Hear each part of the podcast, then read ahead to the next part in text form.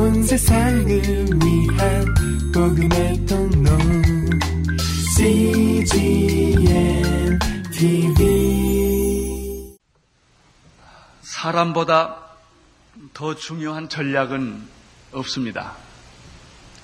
대부분의 사람들이 무슨 일을 할 때 먼저 사람이 있어야 됩니다. 그 사람이 해야 할 미션이 필요합니다. 목표가 있어야 됩니다. 그 사명과 목표를 이루기 위해서 방법이 필요합니다. 그 방법을 위해서 만남이 있어야 합니다. 그리고 그 만남을 통해서 일을 추진할 수 있는 도움이 필요합니다. 그래서 누군가 그걸 5M이라고 그랬습니다. 맨, 사람이 있어야 되고, 그 사람이 man이 미션을 가져야 되고, 그 미션을 이루기 위한 method가 있어야 되고, 그 method를 이루기 위해서 미팅이 있어야 되고, 그 미팅을 갖기 위해서 money가 필요하다 이런 얘기입니다. 그렇습니다. 이 모든 일들이 다 중요합니다. 그러나 결정적으로 중요한 건 사람입니다. 사람이 곧 방법입니다. 사람이 곧 목표일 수가 있고 전략일 수가 있습니다. 그 사람만큼 그 일이 됩니다. 그 사람의 역량과 열정만큼 일이 이루어진다는 말입니다. 그래서 한 조직에 있어서 한 리더가 변하면 그 조직이 변할 수 있습니다. 그러나 반대로 그 조직에 있어서 리더가 변하지 않으면 모든 것이 다 그대로 있게 되고 아니 어떠면 퇴보를 하게 될 것입니다. 한 나라의 대통령이 어떤 생각을 하느냐가 5년을 결정을 합니다. 그만큼 한 사람의 생각은 중요하고 한 사람의 위치는 중요한 것입니다. 사도행전은 성령으로 변화되고 거듭난 사람들의 이야기입니다. 사실 사도행전은 성령님의 얘기지만 동시에 성령 받은 사람들의 이야기입니다. 성령 받은 사람들을 통하여 예루살렘이 변했고 세상이 변한 것입니다. 이 일을 위해서 예수님은 열두 사람을 선택을 했습니다. 예수님이 33년 동안 하신 일을 요약을 해보면 12명 키운 것입니다. 그것이 예수님의 방법이었고 그것이 예수님의 전략이었습니다. 예수님이 세계를 변화시키는 전략은 12명이었습니다. 그러나 그 12명 중에서도 한 명은 실패를 했습니다. 그 사람이 가론 유다입니다. 이 실패한 가론 유다 대신에 마띠아를 뽑아서 집어넣었습니다. 술을 채웠을 때 오순절날 성령이 임한 것입니다. 성령을 체험한 그들은 모두 다 변했습니다. 예수님 당시에 따라다니던 모습과는 전혀 달랐던 모습입니다. 그들은 변했습니다. 그들이 변했기 때문에 세계가 변한 것입니다. 그들은 부활의 증인이 되었습니다. 누가 시켜서 월급을 줘서 된 것이 아니라 스스로 그렇게 하지 않으면 견딜 수가 없었습니다. 은혜는 받은 자만이 합니다. 그들은 스스로 순, 순교하기를 원했던 것입니다. 예수님의 열두 제자는 한 사람을 빼놓고 거의 다 순교했다는 것입니다. 죽음으로 그의 인생을 마쳤습니다. 사람이 변하니까 조직이 변합니다. 급성장을 했습니다. 12명이 120명으로, 120명이 3천명으로, 3천명이 5천명으로, 5천명이 남녀를 수를 셀 수 없는 큰 무리로 변하는 것입니다. 사도행전은 바로 이 12명의 사도들의 리더십에 의하여 이루어진 것입니다. 그러나 우리가 사도행전을 가만히 잘 살펴보면은 놀라운 사실을 하나 발견하게 되는 것입니다. 그것은 12명의 사도들만이 일을 했느냐 하느냐 하는 것이 아닙니다. 12명의 사도들이 예수님 당시에는 12명이 선택됐지만 사도행전이 들어오면은 그 12명의 사도들이 7명의 일꾼들을 또 택한 것입니다. 그들은 제자들 중에서 그 제자들이란 말은 요즘 말로 말하면 평신도들 중에서 일곱 명을 일꾼으로 택해서 그들로 하여금 이 지도력을 리더십을 나누어 가진 것입니다. 이 일곱 명의 사람들, 집사 또는 장로라 불리워지는 일곱 명의 사람을 선택해서 교회의 조직과 행정과 사역과 재정을 맡긴 것, 바로 그것이 오늘날 집사와 장로의 기원이 된 것입니다. 장로직과 집사직이 여기서부터 최초로 시작이 됩니다. 그들은 다 안수를 받았다고 말했습니다. 결국은 사람입니다. 교회도 결국은 어떤 사람이 있느냐로 그 교회가 결정이 되는 것입니다. 무슨 생각을 하느냐 말이에요. 그 사람이 어떤 은혜와 어떤 체험을 받았느냐 하는 것이 그 교회를 결정하는 중요한 요소가 되는 것입니다. 교회의 중심 멤버의 그 리더의 지도력에 성령 체험하고 거듭난 사람이 있으면 그 교회는 거듭나고 기적이 일어나고 확청하고 부흥하는 것입니다. 그러나 거듭나고 성령 받은 이 변화받은 사람이 없으면 숫자는 많이 모일 수 있었고 조직은 거대할 수 있고 전통은 있을 수 있지라도 그 교회에서는 아무 일도 일어나지 않습니다. 사람들이 모여서 의논하고 좋아하고 밥 먹고 헤어지는 것 외에는 아무 일도 영적으로 일어나지 않는다는 것이죠. 초대교회는 12사도와 일곱 안수받은 집사 또는 장로들에 의해서 초대교회가 형성이 돼 갑니다. 여기서 우리는 굉장히 재미있는 몇 가지 사실들을 발견하게 됩니다. 베드로를 포함한 열두 사도, 물론 가론 여자 대신에 마띠아가 들어오긴 했습니다만은 바로 그들은 하나님이 예비한 사람들이었습니다. 요즘 말로 말하면은 바로 교회에서 목회자에 해당하는 그런 그룹일 것입니다. 그러나 사도에는 또 하나의 리더십이 있었습니다. 그것은 앞으로 우리가 공부하게 될 사도라 불리움 받는 특별한 사람이 하나 있습니다. 그 사람이 사도행전을 거의 다 지배한 사람이 하나 있습니다. 사도 바울입니다. 열두 제자가 아니었습니다. 그러나 우리는 그를 가리켜 사도, 유일하게 사도라고 그 사람에게 말을 합니다. 그는 선교사로 떠난 사람입니다. 이 사도 중에 목회를 하는 사람이 있고 선교사로 가는 사람이 있습니다. 그래서 교회 안에는 목회적 리더십이 있고 선교적 리더십이 있게 되는 것입니다. 목회를 하는 사람은 12명이었지만 선교사는 하나였지만 이 선교사가 문을 열므로 말미암아 이 예루살렘 교회는 세계적인 교회로 변해가는 것입니다. 우리 온누리 교회가 이제 선교사를 그냥 지원해 주는 것이 아니라 온누리 교회에서 목회를 하다가 온누리 교회에서 평신도로 섬기다가 선교사로 나가게 되는데 바로 그것이 세계를 향하여 나가는 온누리 교회 길목이 되는 것이죠. 놀라운 것입니다. 재밌는 것은 베드로는 국내 선교를 담당을 했습니다. 바울은 해외 선교를 담당을 했습니다. 사도 바울을 가리켜 이방인을 위하여 택한 나의 그릇이라 이렇게 되어 있습니다. 그런데 그러면 열두 사도와 베드로를 중심으로 한 열두 사도와 바울 얘기가 전부인가? 그렇지 않습니다. 이 사도행전을 자세히 살펴보면은 바로 수많은 그리스도인들, 제자라고 예수의 제자라고 부름을 받는 수많은 그리스도인들 가운데 성령과 지혜가 충만한 사람들을 뽑아서 그들을 초대교회 지도자로 리더로 세웠다는 것입니다. 여기에 사도행전의 특징이 있습니다. 목회는 목사만이 하는 것이 아니라 바로 여러분들이 함께 해야 된다는 것입니다. 이것이 바로 사도행전적 교회 모습입니다. 나는 오늘의 교회가 태어나, 우리가 태어날 때, 이 처음 만들 때부터 우리가 꿈과 이상이 있었습니다. 그것은 정말 신학의 교회, 예수님이 세워주신 교회, 사도행전적 교회를 만들어가자. 그렇지 않다면 우리가 또 이 많은 교회 중에서 또 하나 교회를 만들 필요가 뭐 있겠느냐? 왜 하나님이 온누리 교회를 만들어 주셨고 여기에 특별한 사람들을 불러 세워 주셨을까? 바로 이러한 지상에 있는 불완전한 교회지만은 그러나 오늘날 다시 한번 주님 오실 때까지 이 사도행전적 교회를 이 땅에 한번 세우기 위하여 하나님이 세워 주신 줄로 나는 믿습니다.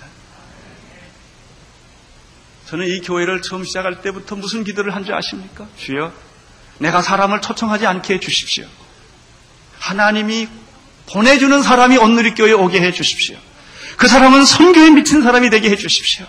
그 사람은 하나님에게 미친 사람이 되게 해주십시오. 처음부터 이 교회 할 때 우리가 7주, 8주, 처음에는 9개월을 했습니다. 9개월을 다녀야 등록을 하게 했습니다. 너무하다, 심하다 해서 두 달러 줄었고 요즘 또 타협해서 7주로 들었어. 그냥 좀 고민이 많습니다. 다시 올라가야 될 것 같아요, 위로. 이 교회는 훈련받는 교회가 되자. 적은 수라도 이런 사람들이 모여서 주님께 예배드리는 교회가 되었으면 좋겠다. 이것이 저희들의 처음 꿈이요 희망이었습니다.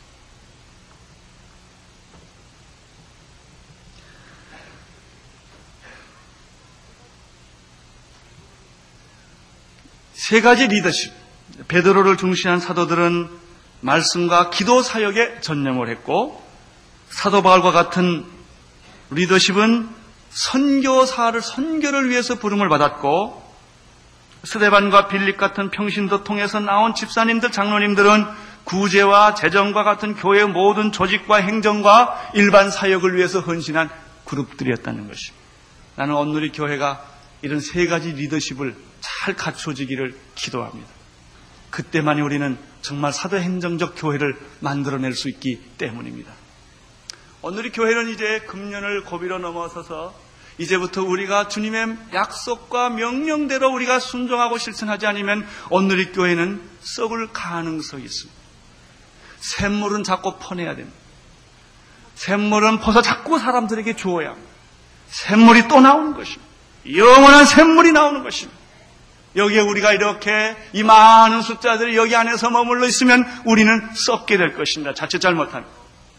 계속해서 우리는 하나님이 명령하신 대로 이제 내년에는 이렇게 하나님이 주신 비전대로 전국으로 세계로 우리의 관심과 기도와 사랑과 헌금을 가지고 나가야 될 것입니다.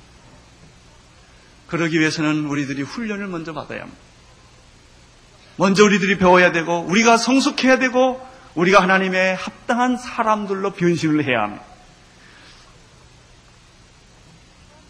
오늘의 교회 성도 여러분, 하나님은 여러분을 부르고 계십니다. 어떤 분은 베드로처럼 열두 사도처럼 목사로 부르는 분이 있습니다. 그런 분은 주체하지, 지체하지 말고 빨리 신학교 가시기를 바랍니다.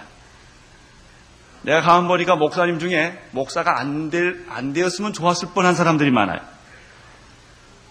은사를 혼돈해 가지고 목사가 되신 분들이 계세요. 그분들은 하나님 고생시키시고 교인들 고생시키고 자기 고생해. 한참 아니, 아니에요, 아니에요.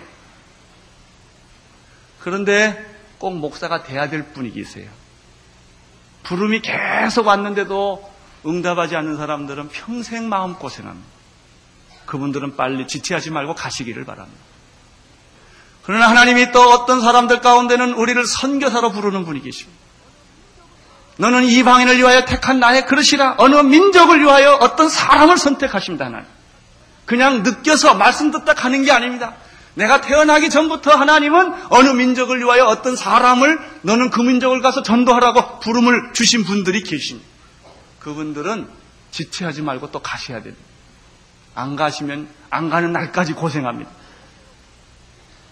그러나 이렇게 어떤 분은 목사로 부르기도 하시고 어떤 분은 선교사로 부르기도 하시지만 어떤 분은 여러분이 평신도로서 세상에서 여러분의 직업을 가지고 헌신하며 살도록 부르시는 분들이 있습니다. 바로 이런 분들이 스테반과 빌립 같은 이런 집사에 해당하는 것입니다. 그렇게 스데반과 빌립처럼 우리의 삶의 현장에서 주님을 위해 살도록 부름을 받는 경우도 있는데 어떤 경우든 공통점이 하나 있습니다. 그것은 예외 없이 모든 그리스도인은 부름을 받았다는 사실입니다. 한 사람도 예외 없이 그리스도인이 되었는데도 부름이 없다는 것은 거짓말입니다. 모든 사람에게는 부름이 있습니다. 모든 사람에게는 사명이 있습니다. 그러면 그 부름과 사명이 무엇이겠습니까? 그것도 하나입니다. 그것은 전 세계를 변화시키기 위하여 우리가 부름받은 것입니다. 모든 백성으로, 모든 척성으로, 모든 열방으로 예수 그리스도를 믿게 하기 위하여 어떤 분은 목사로, 어떤 분은 선교사로, 어떤 분은 평신도로 직, 직업을 통하여 삶을 통하여 부르시는 것입니다. 여기에 오늘이 교회가 응답해야 하고 오늘 이 설교를 들은 여러분들이 응답을 해야 합니다. 변화되고 거듭나는 사람이 세상을 조직을 변화시킬 수가 있는데 그러면 우리가 변화되고 거듭내야 될 한 모델, 목표가 필요합니다. 여러분 어떻습니까? 여러분 생에 영향을 받고 존경하는 사람이 혹시 있습니까? 당신이 가장 존경하는 사람이 누굽니까? 라고 말씀을 내가 어, 드리면 뭐라고 대답하시겠습니까? 우리 그 중고등부 학생 아이들을 보면요. 연예인이 모델이에요. 얼마나 좋아하는지 몰라요. 누가 어떤 뭐 가수가 나타나면 깍 소리를 지르고 굉장해요. 어떤 사람은 야구 선수, 무슨 운동 선수, 뭐 농구 선수 다 자기의 그 스타가 있어요. 그래가지고 그 사람 머리 스타일, 그 사람이 입는 옷, 그 사람이 신는 운동화 다 흉내내고 몸짓까지 흉내내면서 아무튼 따라가는 걸 볼 수가 있습니다. 그래요. 어떤 면에서 그렇게 자기가 닮아갈 수 있는 목표가 있다는 것입니다. 참 불행한 것은 닮아갈 목표가 없는 게 불행한 것입니다. 여러분은 누구를 이상으로 하고 있습니다. 누구를 지금 닮아가고 있는 것입니다. 나는 저 사람처럼 살고 싶다. 내 인생은 이렇게, 이렇게 살았으면 좋겠다. 그것이 얼마나 강렬하게 여러분 마음속에 동기를 유발하고 있습니다. 우리 모든 그리스도인의 모델은 예수 그리스도십니다. 우리는 그리스도를 닮고 싶은 것입니다. 예수님의 생각을 내가 하고 싶은 것입니다. 예수님의 삶을 내가 살고 싶은 것입니다. 이것이 우리에게 강렬하게 있는 것입니다. 주님처럼 살고 싶은 것입니다. 그러나 예수님은 우리의 구원자고 하나님이세요. 인간이 좀 필요해. 우리와 똑같은 그 약간 수준이 좀 낮은 그런 그 내가 닮아갈 수 있는 모델이 필요합니다. 그 모델이 바로 스테반 집사입니다. 그분은 사도로 나온 사람이 아닙니다. 사도 바울 같은 사람도 아닙니다. 그러나 스테반은 사도 바울을 만든 사람입니다. 그는 평신도였습니다. 보통 제자들이었습니다. 그 중에 뽑혀진 한 리더십이었습니다. 오늘 우리는 이 스테반에 대해서 생각을 같이 해보고자 하는 것입니다. 8절을 읽겠습니다. 시작.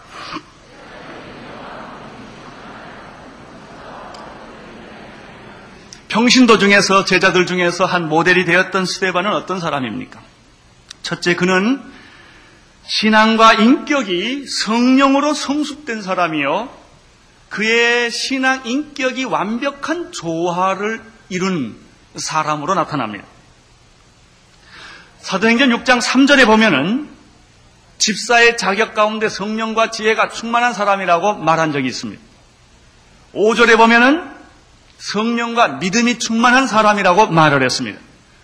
그리고 오늘 읽은 8절에는 특별히 스테반을 지칭해서 은혜와 권능이 충만한 사람이라고 말했습니다. 우리는 스테반에게서 다섯 가지 중요한 인격적 신앙, 인격적인 요소가 있다는 것을 발견하게 됩니다. 첫째 성령이요, 둘째는 지혜요, 세 번째는 믿음의 사람이요, 네 번째는 은혜의 사람이요, 다섯 번째는 권능의 사람이라고 하는 것입니다. 얼마나 놀랍습니다. 대부분의 사람들은 무엇을 하나 잘하면 무엇을 하나 잘 못하게 되어 있습니다.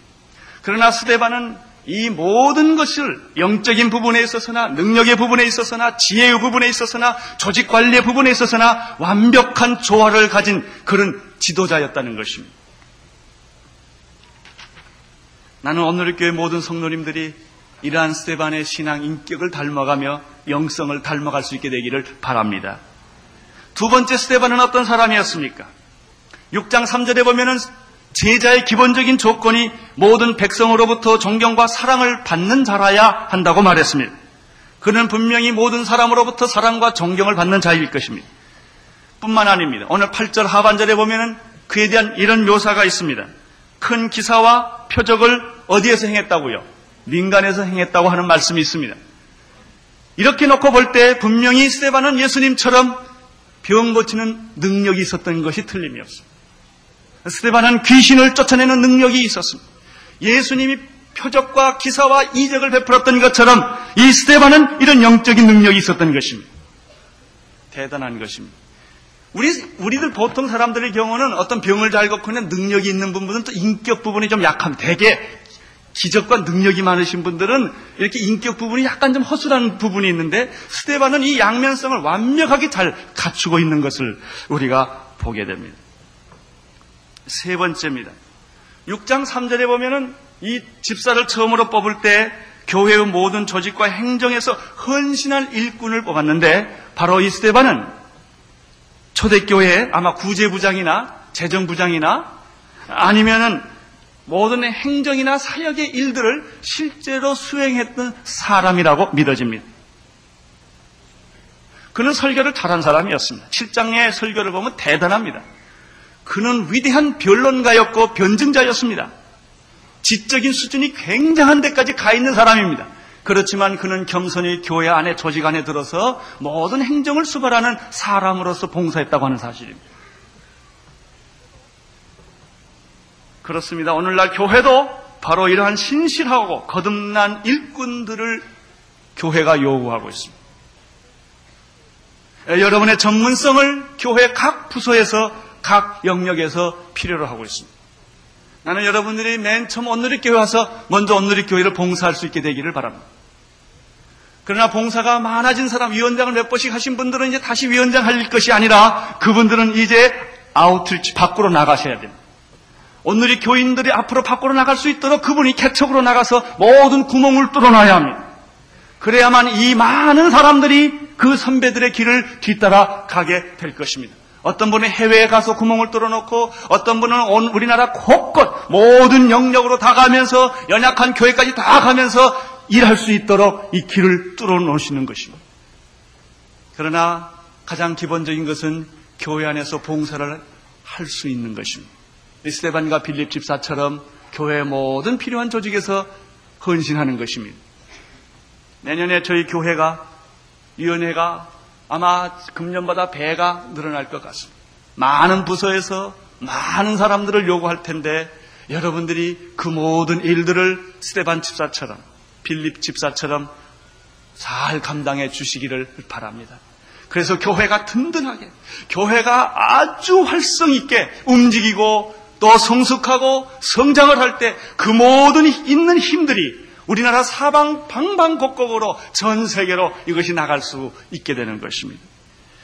스테반은 어떤 사람이었습니까? 네 번째 보면은 탁월한 복음의 변증자였고 설교자였습니다. 9절부터 10절까지 읽겠습니다. 시작.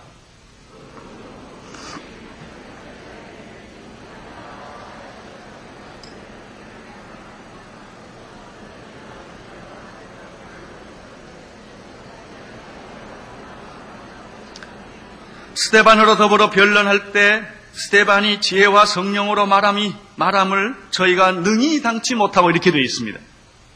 그 당시 예루살렘으로 중심으로 성령의 역사가 굉장히 광범위하게 주변 이 도시에 미쳤던 것 같습니다. 리버디너, 구레네인, 알렉산드리아인, 길리기아와 아시아의 모든 사람들이 충격을 받았습니다. 그들은 위험을 느낀 것입니다. 모든 이방 철학들과 이방 모든 우상들과 모든 종교들이 도전을 받았습니다. 유대교가 도전을 받았습니다. 그래서 그들은 자기가 위협을 느꼈기 때문에 이제 변론을 하기 위하여 논쟁을 하기 위하여 공격을 하기 위하여 지금 이렇게 다 모인 것입니다. 여기 성, 오늘 성경에는 이렇게 말했습니다. 스테반을 당할 자가 없었다.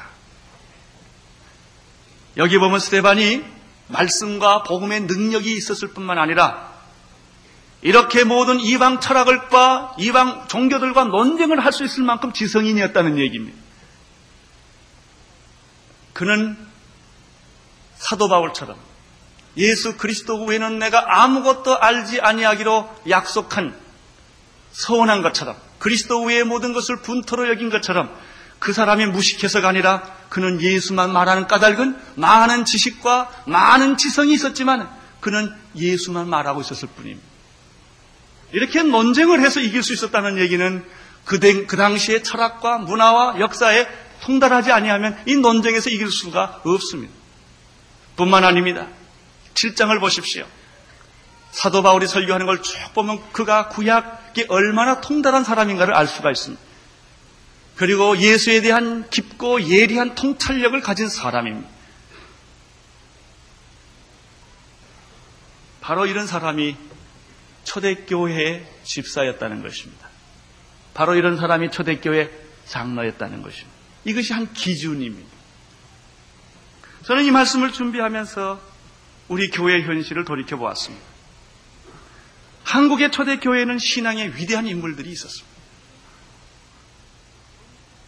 그들은 건국의 기초를 닦았던 분들이고 신문화를 들여왔던 분들이고 그분들은 그분들의 양심이 민족의 양심이었고 3.1운동을 일으켰던 분들이었습니다. 그분들이 거의 대부분 크리스천들이었습니다. 교회 지도자는 곧 사회 지도자였습니다. 그만큼 교회 지도력이 높았습니다. 영향력이 있었습니다. 그러나 오늘, 오늘은 오늘날의 현실은 어떻습니까? 교인은 많아졌습니다. 교회도 많아졌습니다. 그러나 교회 안에 인물 찾아보기가 어렵습니다. 우리 교회뿐만 아니라 다른 교회를 아무리 찾아봐도 참 감동할 만한 그것이 교회의 감동뿐만 아니라 민족을 감동할 만한 그런 영적 지도력, 도덕성, 그런 인물들이 점점 없어져 간다는 것입니다. 여기에 가슴 아픈 현실이 있습니다. 교회는 양적으로 수적으로 커지는 것보다 더 중요한 것은 질적으로 높아져야 하는 것입니다. 적어도 교회 안에는 스테반과 빌립 같은 사람이 있어야 합니다. 요즘에는 집사를 아무나 주는 것입니다. 요즘은 장로, 집사 이런 것들을 아무렇게나 해가지고 교회의 영적 권위가 낮아지는 것을 볼 수가 있습니다. 교회는 더 깊어져야 합니다. 교회는 더 격이 높아져야 합니다. 교회의 수준이 민족의 수준이 되어야 합니다. 그러나 사회의 모든 부조리 현상들이 다 교인들이 하고 있다는 것입니다. 오늘 우리 한국 사회에 일어나고 있는 많은 문제들을 거의 교인들이 다 관여하고 있다는 것입니다. 우리가 어디다 대놓고 이야기하기 어려울 만큼 우리의, 우리는 세상과 비슷해 가고 있다는 것입니다. 교회는 다시 개혁이 되어야 합니다. 교회의 영적 수준은 높아져야 합니다. 내가 비록 못 따라갈 망정 수준을 내려서는 안 되는 것입니다. 그래야만 우리는 이 세상을 변화시킬 수가 있는 것입니다. 11절부터 13절을 보겠습니다. 시작.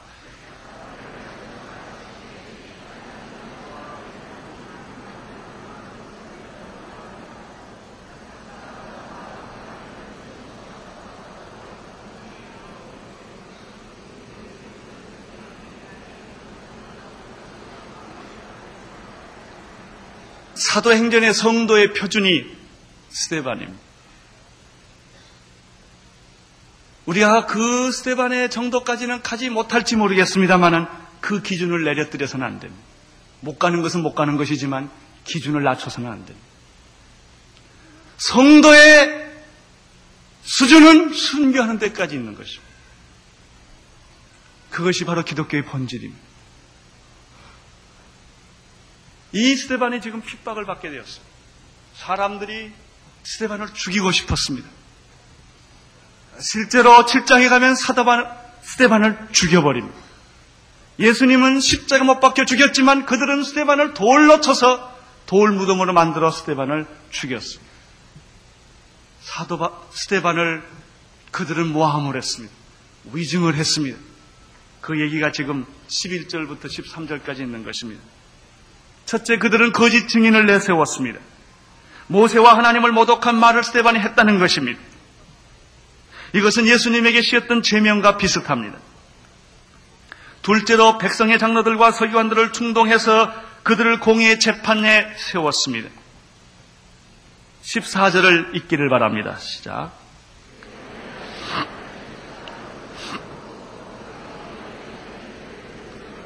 재판에서 그들은 또 거짓 증인을 내세웠습니다. 누구든지 사람이 오해를 받고 부당한 대우를 받으면 참 참기가 어렵습니다. 어, 억울한 법입니다. 혹시 여러분 중에 억울한 누명을 써본 일이 있, 으십니까 억울한 재판 혹시 받아보신 분이 계십니까? 제가 몇 주 전에 구치소를 다녀온 일이 있는데 구치소나 교도소를 가보면 억울하다고 하는 분들이 참 많습니다. 실제로 억울하게 들어온 분이 있습니다.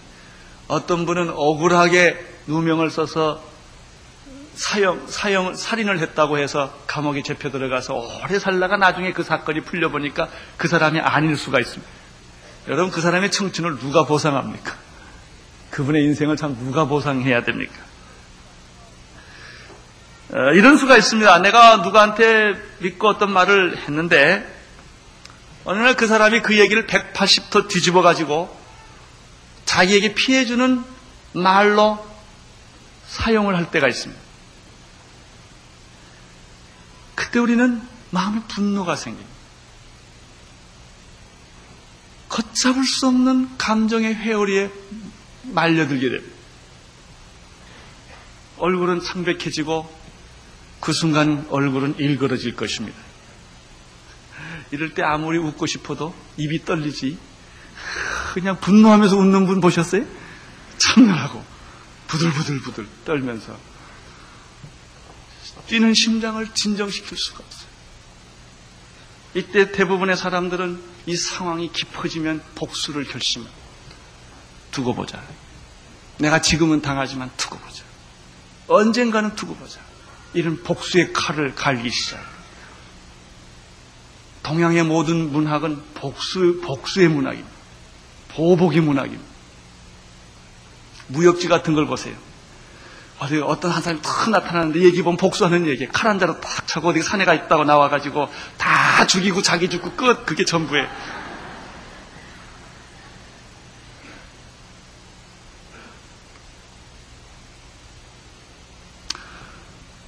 사람들은 스테반을 주목하기 시작했어요. 저렇게 오해를 받고 위증을 하고 공격을 해가는데 과연 스테반은 어떤 표정입니까? 15절입니다. 15절.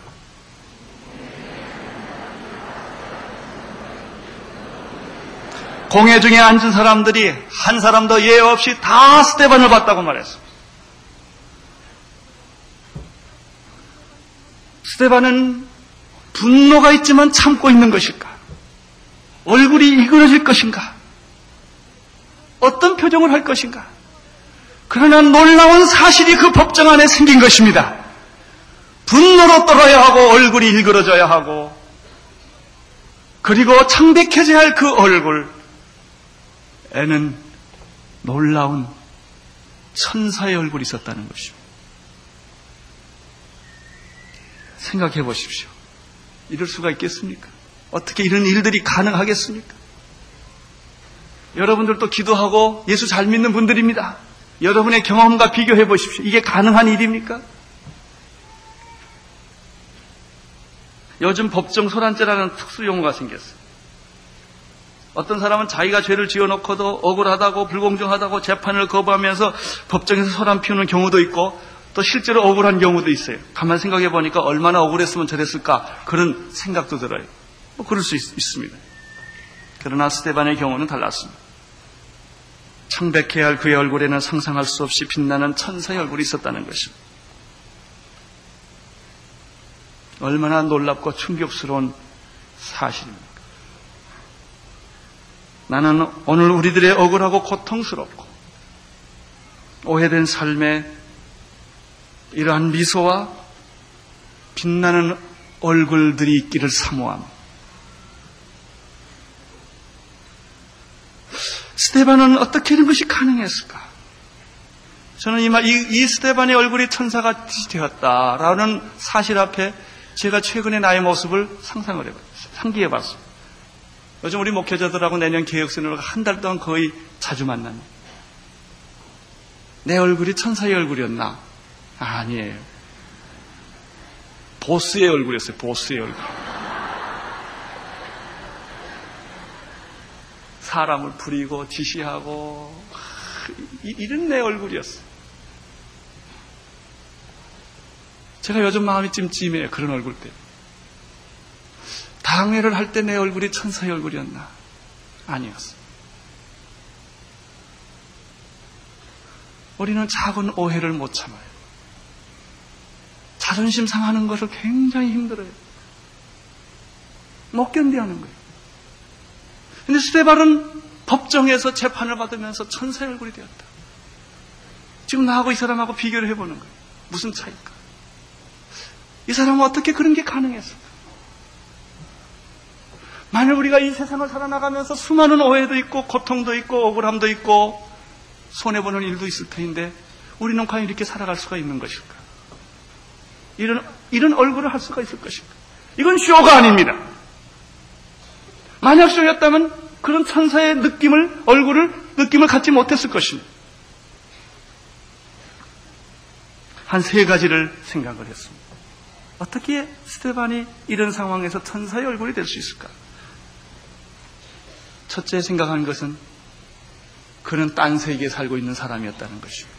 그의 몸은 세상에 있지만 그의 마음은 세상이 없었습니다. 우리는 세상에 살면서 세상의 마음에 있는 사람입니다.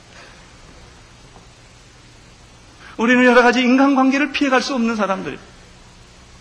그러나 스데반은 그의 몸은 재판정에 있었고 공격을 받았고 오해를 받았지만은 그의 영은 하나님과 함께 있었다. 그러지 않았더라면 그 얼굴이 천사의 얼굴이 될 수가 없다는 것이죠.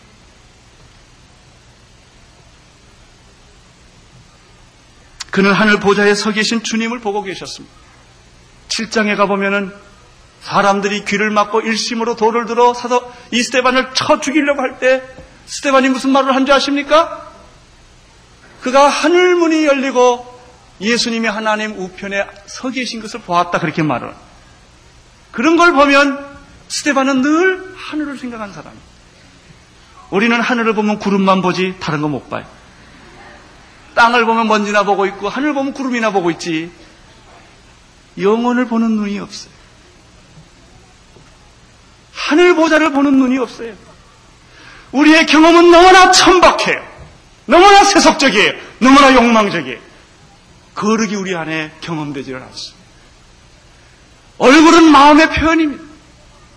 내 마음에 그러한 거룩을 경험하고 영혼을 경험하고 하나님 보좌를 경험한 일이었기 때문에 내 얼굴이 빛날 수가 없는 것입니다. 그는 재판을 받고 있는 그 순간에도 영원한 통치자이신 예수님을 생각했던 것이 틀림이 없습니다. 구약의 에녹을 생각을 해봅니다. 그는 300년 동안 하나님과 동행했다고 성경이 기록하고 있습니다. 아, 우리도 큐티하고 다 하는데 우리 동행하고 그분의 동행은 뭐가 다를까? 좀 다른 것 같아요. 내가 여러분과 이렇게 만나듯이 아마 에녹은 하나님과 늘 교제하고 말하고 함께 지냈던 것 같습니다. 분명히 에녹의 얼굴은 하나님의 얼굴이었을 것입니다. 누구하고 사느냐가 그 얼굴이 됩니다. 무엇을 생각하느냐가 그 얼굴이 됩니다. 누군가 나이 40이 되면 자기 얼굴에 책임지라고 말했습니다. 그 생각이 그 얼굴입니다. 어떻게 스테반은 그런 얼굴을 가질 수가 있었을까? 그는 늘 하나님을 생각하고 있었다. 그의 생각은 늘 천국에 있었다. 나는 여러분들이 땅에 살지만 하나님을 생각하시기를 바랍니다. 구름만 보지 말고 구름 저편에 있는 찬란한 하늘의 보좌들을 계시록에 나오는 사장에 나오는 그런 보좌들을 우리들이 경험할 수 있게 되기를 바랍니다. 두 번째, 어떻게 스테반의 얼굴이 천사처럼 되었을 수 있을까? 분명하게 성령님이 그를 지배하고 있었을 것이다. 예수님이 그를 지배하고 있었을 것이다. 만약 그렇지 않다면 천사의 얼굴처럼 어떻게 될 수가 있었을까? 여러분, 인간이 아무리 아무리 수행을 하고 노력을 해도 인간이 천사의 연구를 할 수가 있을까? 못합니다. 불가능합니다. 만약 우리에게 천사의 얼굴이 있다면 분명히 성령이 내 안에 계시, 계시고 주님이 내 안에 계셨기 때문에 그것이 가능했을 것입니다.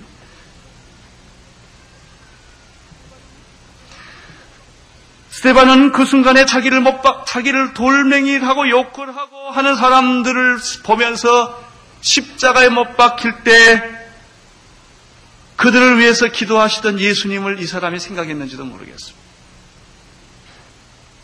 저들의 죄를 용서하여 주시옵소서. 아마 그 영이 지금 스테반에게 임하였는지 모르겠습니다. 세 번째, 스테반의 얼굴이 왜 천사처럼 됐을까? 분명한 것은 지금 자기를 재판하고 핍박하는 사람이 현실적으로 있어요. 그가 하늘을 생각한 것도 있었겠고 성령이 그에게 충만하게 임한 것도 있었겠지만 분명한 사실은 그가 자기를 재판하는 사람들을 용서하고 있었다는 사실. 어떤 경우에 있어서도 용서하지 않고서는 이런 일이 불가능합니다.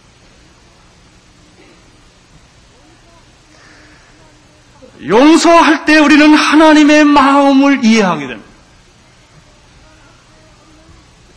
사랑할 때 우리는 십자가에게로 접근을 합니다. 우리가 포기할 때 예수의 겸손을 느낍니다. 이러한 그의 태도는 사람들에 의해서 돌에 맞아 죽으려 했던 스테반의 기도문 속에도 다시 나타납니다. 7장 사도행전 7장 60절에 보면 무릎을 꿇고 크게 불러 가로되 주여 이 죄를 저들에게 돌리지 마옵소서 이 말을 하고 자니라 이렇게 되어 있습니다. 이 말을 한 걸 보면 자기에게 돌질을 하고 재판을 하고 모함을 하고 핍박을 한 그들을 분명히 용서하고 있었던 것이 틀림이 없습니다. 여러분 천사의 얼굴을 하고 싶습니까? 용서하셔야 합니다. 용서하지 않고서는 이 얼굴이 불가능합니다. 사랑하지 않고는 이 얼굴이 불가능합니다. 하늘의 보좌를 생각하지 않고는 이 얼굴이 불가능합니다. 예수님이 내 마음에 들어와서 나를 지배하지 않고서는 이 마음이 불가능합니다. 마태복음 17장 1절 이하에 보면 예수님께서 어느 날 사랑하는 베드로와 요한과 야고보를 데리고 산에 올라가자고 말씀하셨습니다. 높은 산에 올라갔습니다. 올라가다가 갑자기 예수님이 변형이 된 것입니다. 갑자기 예수님의 얼굴이 해같이 빛났다고 말했습니다. 그의 옷은 희기가 정말 빨래해서 흰 것처럼 그렇게 휘어졌다고 말했습니다. 그 예수가 나타난 것입니다. 이 예수는 십자가에 죽은 예수도 아니고 부활한 예수도 아니고 그리고 지금 동행하는 예수도 아니었습니다. 그 예수는 계시록에 나타나는 하늘 보좌에 지금 계셔서 역사를 통치하시고 지배하시고 다시 이 세상 끝날 날 심판주로 오실 그 예수 그리스도였습니다. 그 얼굴은 힘있게 빛났던 것입니다. 바로 그 예수를 이들이 보기 시작을 했습니다. 이 예수는 모세와 엘리야와 대화를 하고 있었습니다. 그렇습니다. 오늘 우리에게 이 거룩의 경험이 필요합니다. 이 예수를 보는 눈이 필요합니다. 이런 신령한 경험들이 필요합니다. 우리는 어떤 충격적인 사건을 목격하면 그걸 잘 잊혀지지 않는 경우가 있습니다. 오랜 세월이 지나도 그게 잘 잊혀지지 않습니다. 마찬가지로 우리에게 보여진 체험된 나타난 이 예수 그리스도 통치하시는 예수 그리스도 우주의 주인이신 예수 그리스도 다시 오실 예수 그리스도가 내 마음에 완전히 나를 지배하고 있어야 되는 것입니다.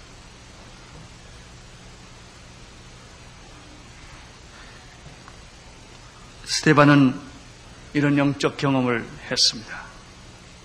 여러분은 어떻습니까? 여러분이 무엇을 생각하느냐가 여러분입니다. 여러분이 누구하고 사느냐가 여러분입니다. 하나님과 동행하고 싶지 않습니까? 이런 신령한 영적인 경험들을 갖고 싶지 않습니까? 이것이 없이 어찌 이 험악한 세상을 살아갈 용기가 있습니까? 이 수많이 파도처럼 밀려오는 수많은 인생의 여정들을 우리가 어찌 다 감당할 수가 있겠습니까? 나는 골로새서 3장 1절에서 4절에 있는 말씀으로 오늘 이 설교의 결론을 맺고자 합니다. 거기에 이런 말씀이 있습니다. 그러므로 너희가 그리스도와 함께 다시 살리심을 받았으면 위의 것을 찾으라. 거기는 그리스도께서 하나님 우편에 앉아 계시느니라. 위의 것을 생각하고 땅의 것을 생각하지 말라.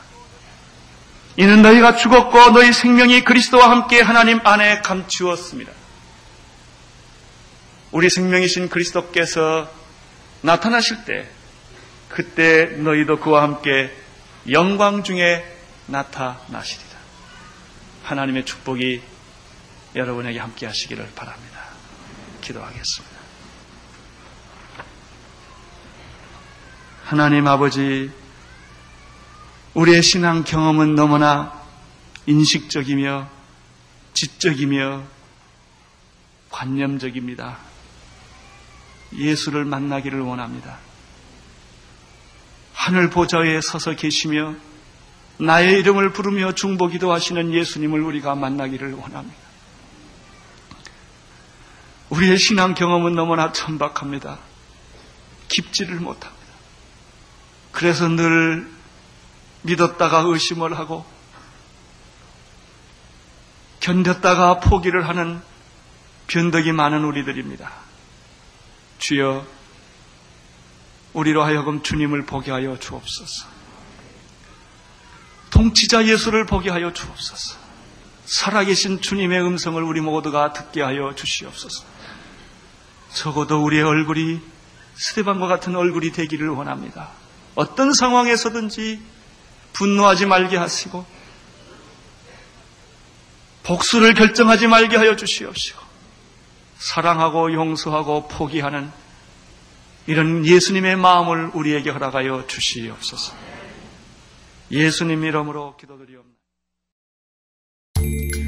온 세상을 위한 복음의 통로 CGM TV